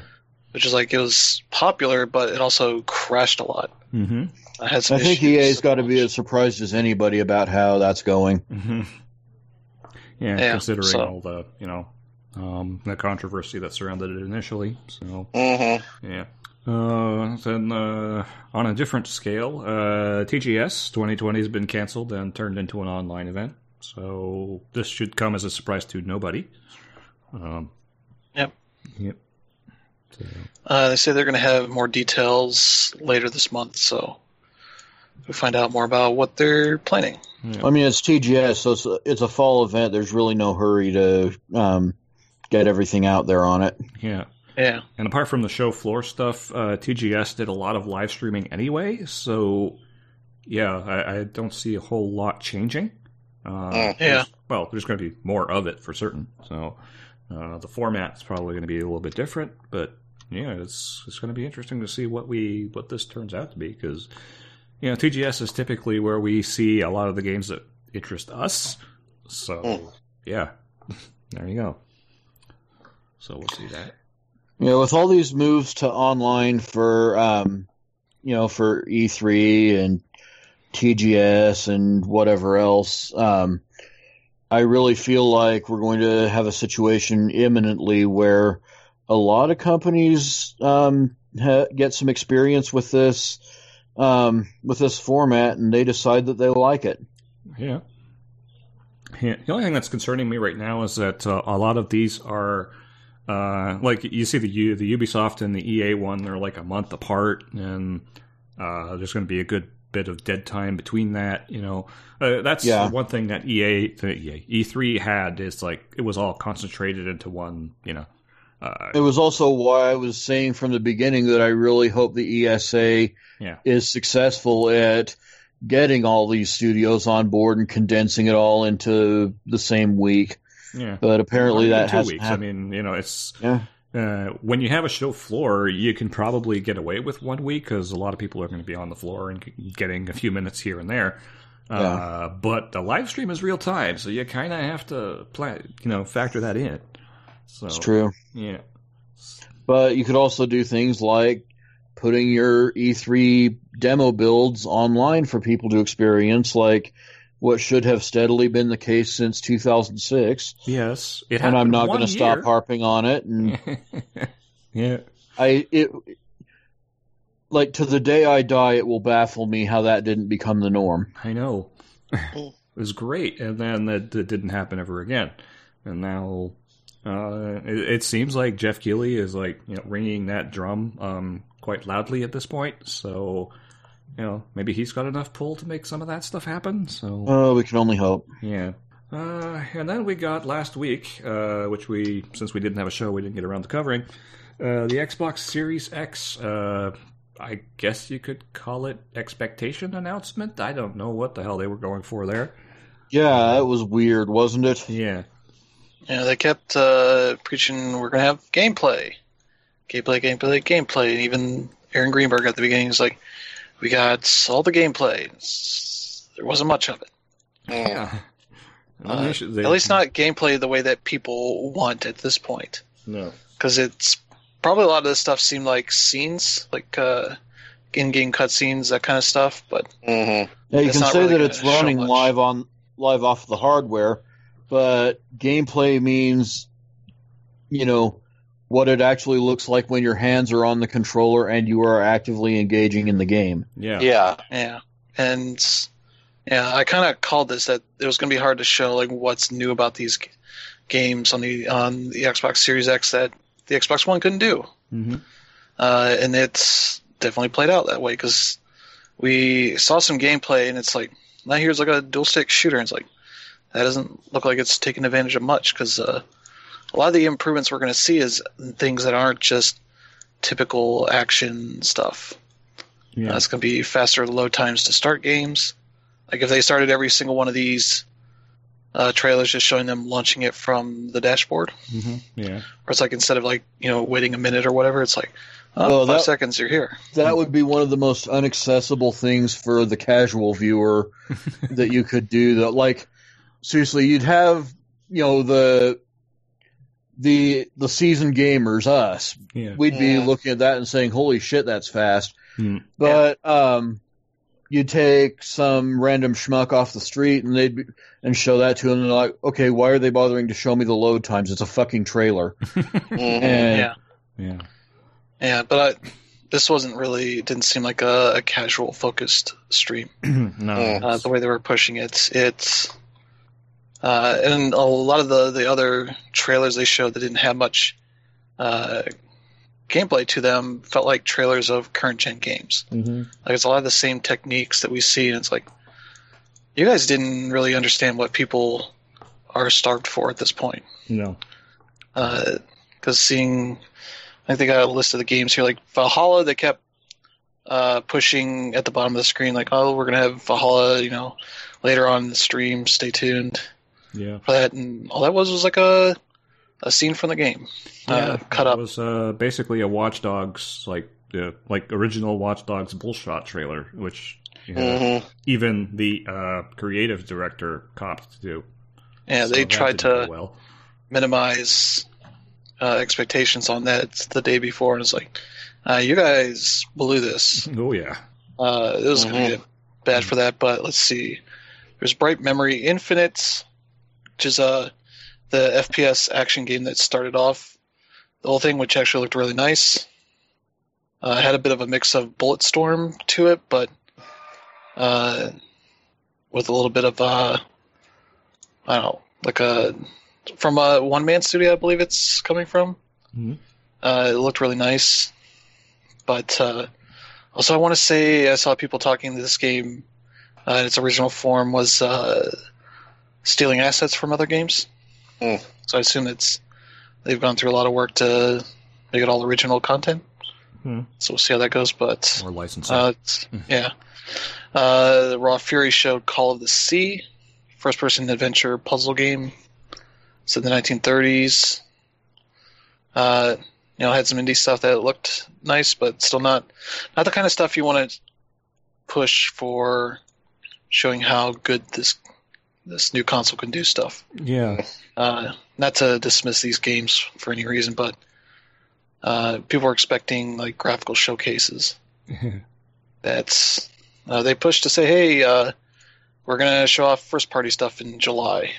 I was like, wow, that's pretty far away. Yeah. Mm. But it's Uh, it's another chance where maybe we'll see that Forza or PGR revival that we're hoping for Instead Yeah. of Dirt Five. Instead of Dirt Mm. Five. Yeah, which you know, no, uh, you know, no disrespect to the Dirt series because Dirt Four was No, amazing. it, it- it's fantastic, but Mm. could they have picked a worse way to introduce us to that game? Like we're we're, Yeah. we're sitting here. Okay, we're coming up on a system launch. Maybe we're seeing Ridge Racer. Hmm. Um, no, okay, could be could it be Forza, Project Gotham? Dare I say? Oh, they're going off road now. Maybe it's Forza. Her- oh, it's Dirt Five. yeah, it's like uh, I mean that, and it, it that's not to take anything away from the series. It was just a wholly inappropriate time to introduce it. yeah, If unless your goal was to kill the crowd. Yeah, and it's that was weird when I was watching it because I kept seeing like AMD logos. Like, is this an AMD racer Mhm. uh, on cars? I was like, oh, there's lots of uh, licensing, but the AMD stuff seemed very much like a hey, this console's got AMD stuff in it. So We gotta push that. Mm. Uh, weird like branding, but uh, yeah, there's that. There was Chorus from Deep Silver, uh, which was kind of more horror horror game in, Mhm. in it with uh, Mhm.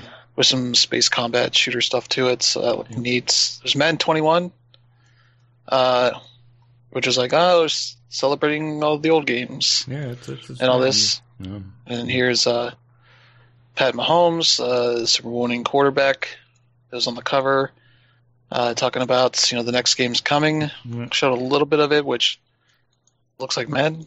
Uh, it's kind of it- hard to get excited about Madden anymore. It's like, Yeah. that's what happens when you annualize the franchise. Yeah. Yeah, it it's uh, the problem with a lot of these. It's not like a uh, a continuous chunk of gameplay. No. There's just a lot of cuts, so you can't really tell much Yeah.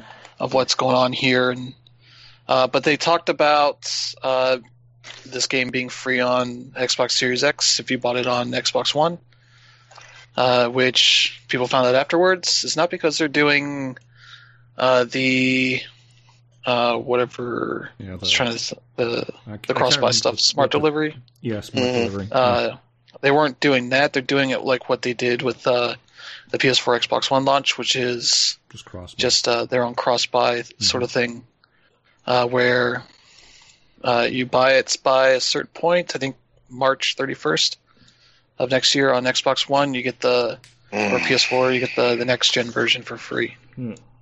Uh, which is not bad, but it's, It's also not a bad deal, but you know, Yeah, Microsoft has gone to the trouble of giving them their own way cooked into of implementing this, and Yeah, and I was Mhm. wondering if we're going to see this because I think it was Activision and EA were basically the only two that really did cross buy as far as the the big retail games Mhm. uh, for Mhm. Call of Duty Ghosts and Men. Uh, I know Battlefield Four was the game that they did that with, and it worked, and then they never did it again Yeah. for any of the Nope. games.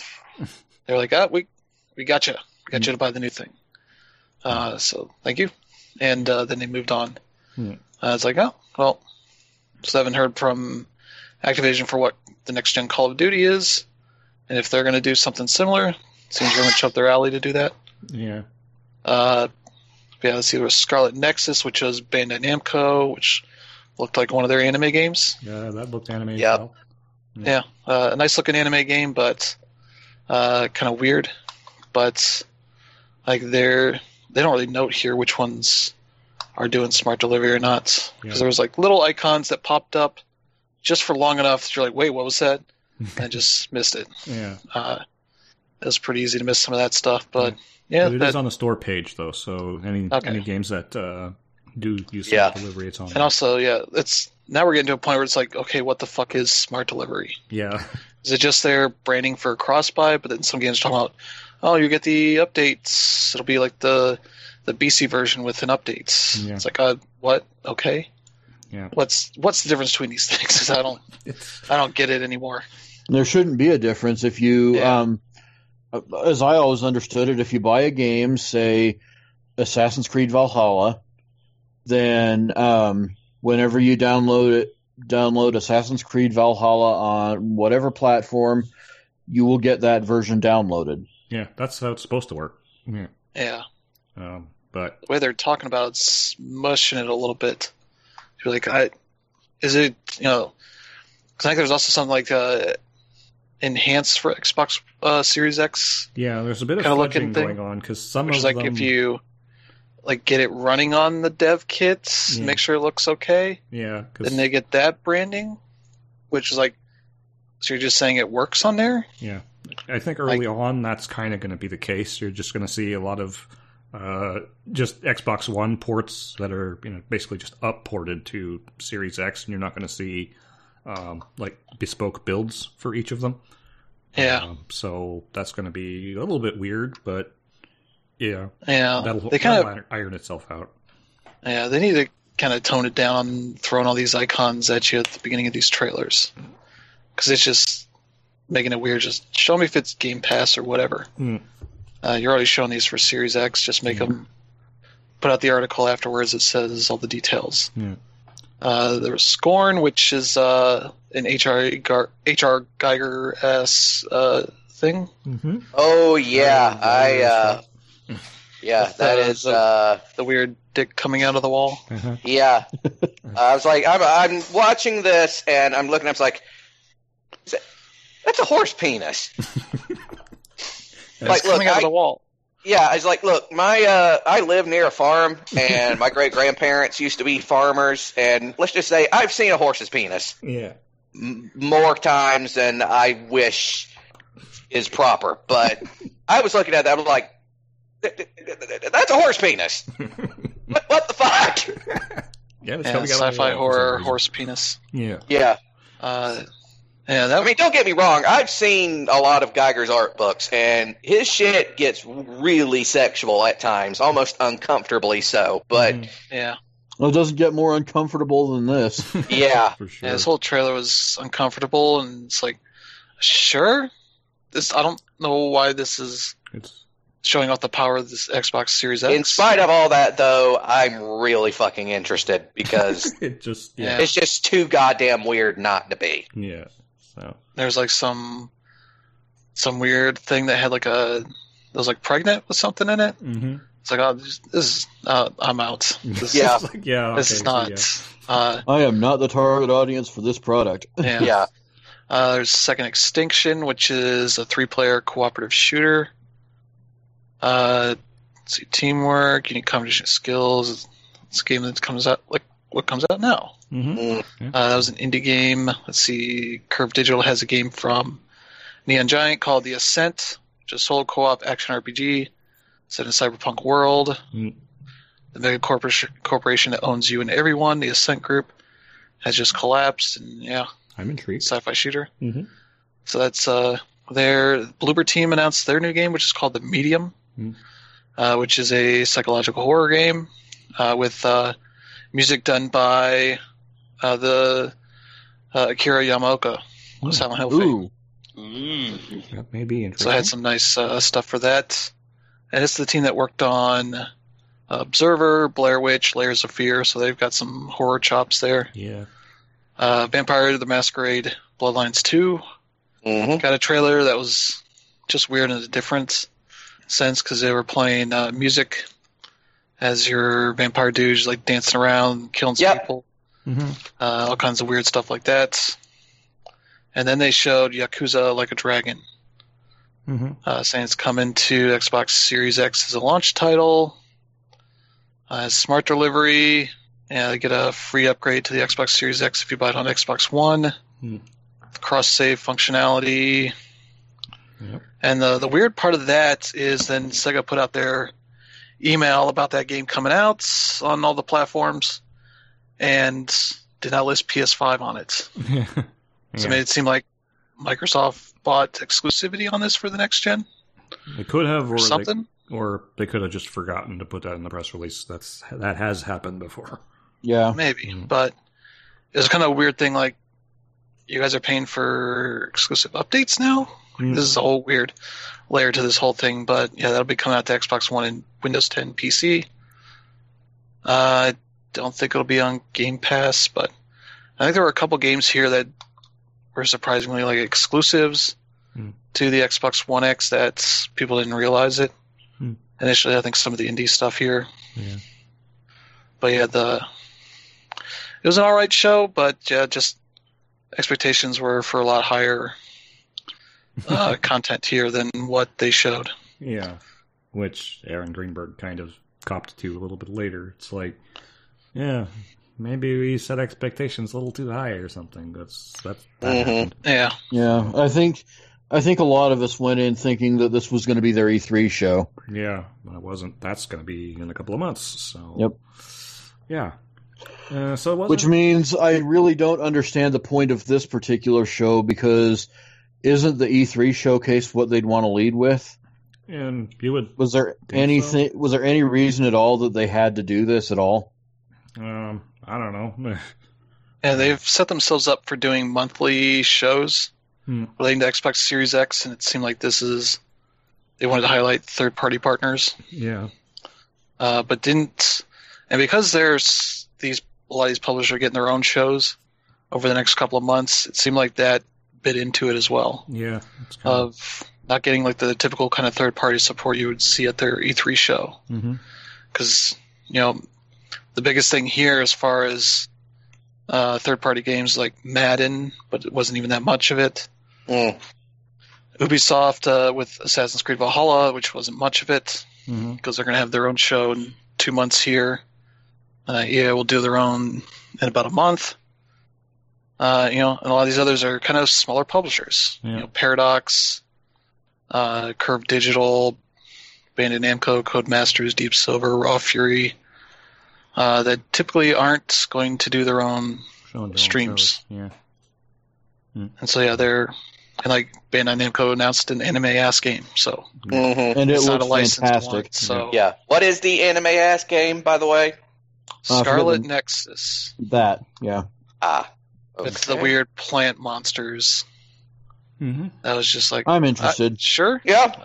Uh, but yeah, that's uh I guess Bandai Namco Studios members from fan favorite titles Tales of Vesperia. Okay, so there's got some Tales influence on that, but hmm it kind of looked like a, a bit of like their God Eater type stuff, where it's just a little bit of a Monster Hunter in there. yeah. hmm So it was, I mean, an okay show, but didn't really highlight what next gen, you know, expectations should be. Yeah, Thankfully, Epic went hold my beer and showed off Unreal Engine Five. yeah.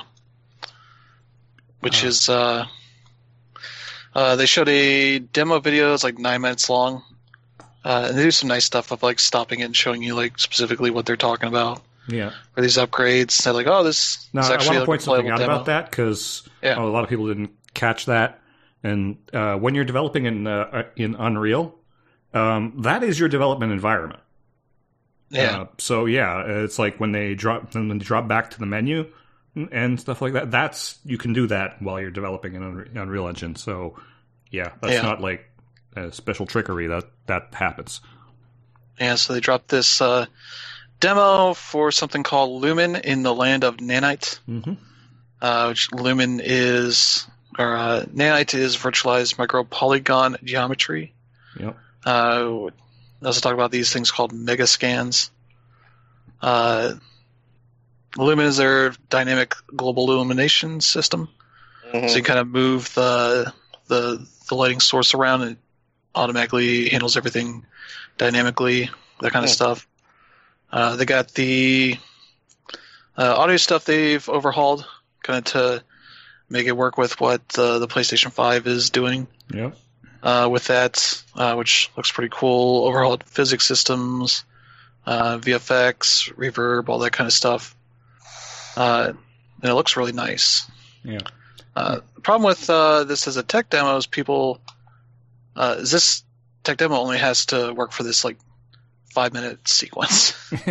it's not a thing that's you can just take that same quality and make it into a thirty hour game Uh, well, yeah, you can actually. That's that was the whole with a thing lot of about work this. though. That was the whole thing about the this uh, like the the lumen and the uh, uh, nanite uh, portions of the engine. Uh, Yeah. The assets that you're using, they were using cinema quality assets, uh, which you could technically do in Unreal Engine now. Uh, but you couldn't use them in a game because you would have to downsample them and do all that stuff. Uh, Yeah. Nanite, you don't have to do that. You just throw your assets in there, and the engine um, sorts it all out for you. Yeah. Um, so that's that will speed up you know developers uh, process quite a bit. Um, Yeah, she had a, uh, a neat power like, oh, this one statue has you know, like a million triangles in it, or whatever it was, a billion triangles. Yeah. Like, then here's a room with you know a hundred, 100 of them. uh, all the same uh, detail and all that to them. It's like, oh, yeah, sure, that's the thing you could do. yeah, that's the thing you I don't- do. But, you know, No actual game is going to do that. yeah. Uh, Right. Put this super high detail model in here, like that. But yeah, it looks looks pretty cool. It's going to work on Xbox Series X as well, obviously.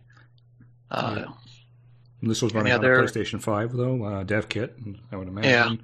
Uh, and this is one thing that Tim Sweeney kind of pointed out later is uh, after showing this, it's like uh, this is what you what we can do now because of that storage upgrade. Mm-hmm. yeah, Interesting. Yeah. Uh, we can use these high quality assets because they're being streamed directly into RAM now. We don't have to, uh, you know, go to a disk uh, or go to frame buffer. We can just blast it straight to RAM. So, yeah, it's uh, it's going to be interesting. yeah. The only real issue is if you're not making a game exclusively for PS5 and Xbox Series X, uh, where you're going to have to downgrade certain aspects of it to get onto the the previous gens or make it work uh, on PC. Pretty wide spectrum there, but Yeah, you're still Uh, going to lot have to do some work with gen. that. Uh, but the uh, like the nanite part of it will still work. Uh, you're just going to have to tune the settings to figure out like how much you could get away with on a particular platform. Um, Yeah. So I got that to work on. But yeah, it seems like uh, let's see, Unreal Engine 5 will be available in preview in early 2021. This is not even going to be ready for the the launch of these consoles. Nope. Uh, and full release later in 2021, supporting next gen consoles, current gen, PC, Mac, iOS, and Android. hmm Yeah, they want it to run on everything. They didn't mention Switch, but yeah, that probably will eventually happen. Yeah. And yeah, they're going to release Fortnite on the next gen consoles at launch. Yep. Like Bungie said, they're bringing Destiny to the consoles at launch. Yeah. Uh, they're also waiving royalties on Unreal Engine on the first million dollar in game revenue, hmm uh, starting the day they announced this stuff. Uh, you can download and use Unreal Engine to build games for free, as you always have, except now royalties are waived on your first $1 million in gross revenue, Mm-hmm. uh, which are retroactive to January 1st, 2020. So they're doing more of that stuff, and they also announced uh, the launch of Epic Online Services, which is their friends matchmaking lobby, uh, achievement leaderboard, and account system that'll be cross-platform. Yep. Uh, that are see PlayStation, Xbox, Switch, PC, Mac, iOS, and Android, and are opening up Xbox or Epic Online Services to all developers for free, and a simple multi-platform SDK. Yep. So um, yeah, that's uh, Epic uh, putting their money where their mouth is, as far as you know, cross play and cross operability. Putting their goes. Fortnite money where their mouth is. Yeah. Mm. Well, they got enough. But of it is to it go going to have catastrophic input lag like Unreal Engine 3 did? around. No, no. They've. Uh, hopefully, it doesn't, but we won't know until we get it. Yeah, Because that should be like item number one on the to do list. Yeah. Mm-hmm. Well, I mean, they've con- with Unreal Engine four, they've constantly been improving it to try to get that input lag down. Uh, Mhm. Because even for Fortnite, uh, some players still find that to be, you know, too much. Uh, so, Which it is. yeah, they're they're doing they're doing their best to get that down. Yeah, who knows how that will go, but yeah, we wanted to look at what uh, next gen games could look like, uh, and uh, yeah, they can look pretty damn good. Mm. So, Yeah. we'll see how that. I just have to hope if people are using that Epic Online Services, it's uh, got some real good security to it. Uh, yeah, I 'Cause would. Hope They're a so. weakness on any platform they're on at this point because people Yeah. want those V Bucks. Mm, but uh, speaking of Epic, uh, this week's Epic free freebie was Grand Theft Auto Five. So if Mhm. you haven't uh, gotten a copy of Grand Theft Auto Five yet, um, now you can have it issued to you. Un- unfortunately, uh, everybody wanted it, and their servers exploded. Yep. Yep, uh, I was down for a good chunk of the day. It's working fine now. I got it yesterday. Yeah, I got it uh, Uh, I yesterday. think it's available until the 21st. when I was trying, Now maybe that's on- something we could stream. Yeah. When I was uh, trying to get it on Thursday, I had a really interesting um, time uh, because I would try to load up the store, and then like I would get an error, and then I would click on the retry button, and then the store would come in in a completely random language. Mm. It's just like, okay, now my store is in Spanish, and then you know, so I close it out and open it up again. I get the error. Okay, it's in Japanese now. Um, okay, why is it in Russian? Okay, this is. I think I'll just wait until later. Mhm. and because this is free on Epic Games, uh, Epic Games Store, uh, it's using it's essentially the Rockstar launcher version, Mm-hmm. not the Steam version, uh, which means the I think yesterday the servers for GTA 5 Blew up. uh, were not running well at all. We were having huge issues mm-hmm. because everybody finally got it downloaded and we're able to start playing it Yep. uh, during the weekend, and the the game servers were not uh, able to handle it. Yep. Yeah, there's also the premium edition, which gets you some extra cash and stuff for the online mode. Yeah. Uh, As well let's as, see. uh, I think uh, there were some single player uh, stuff for that GTA Five came out with at one point, and well, that's all in there. So Yeah, maybe some items. the complete GTA story is how they they call it. So whatever that means. yeah, uh, I think that means the online story stuff. Mhm. There's some online. There's some story stuff tied to that as well Okay.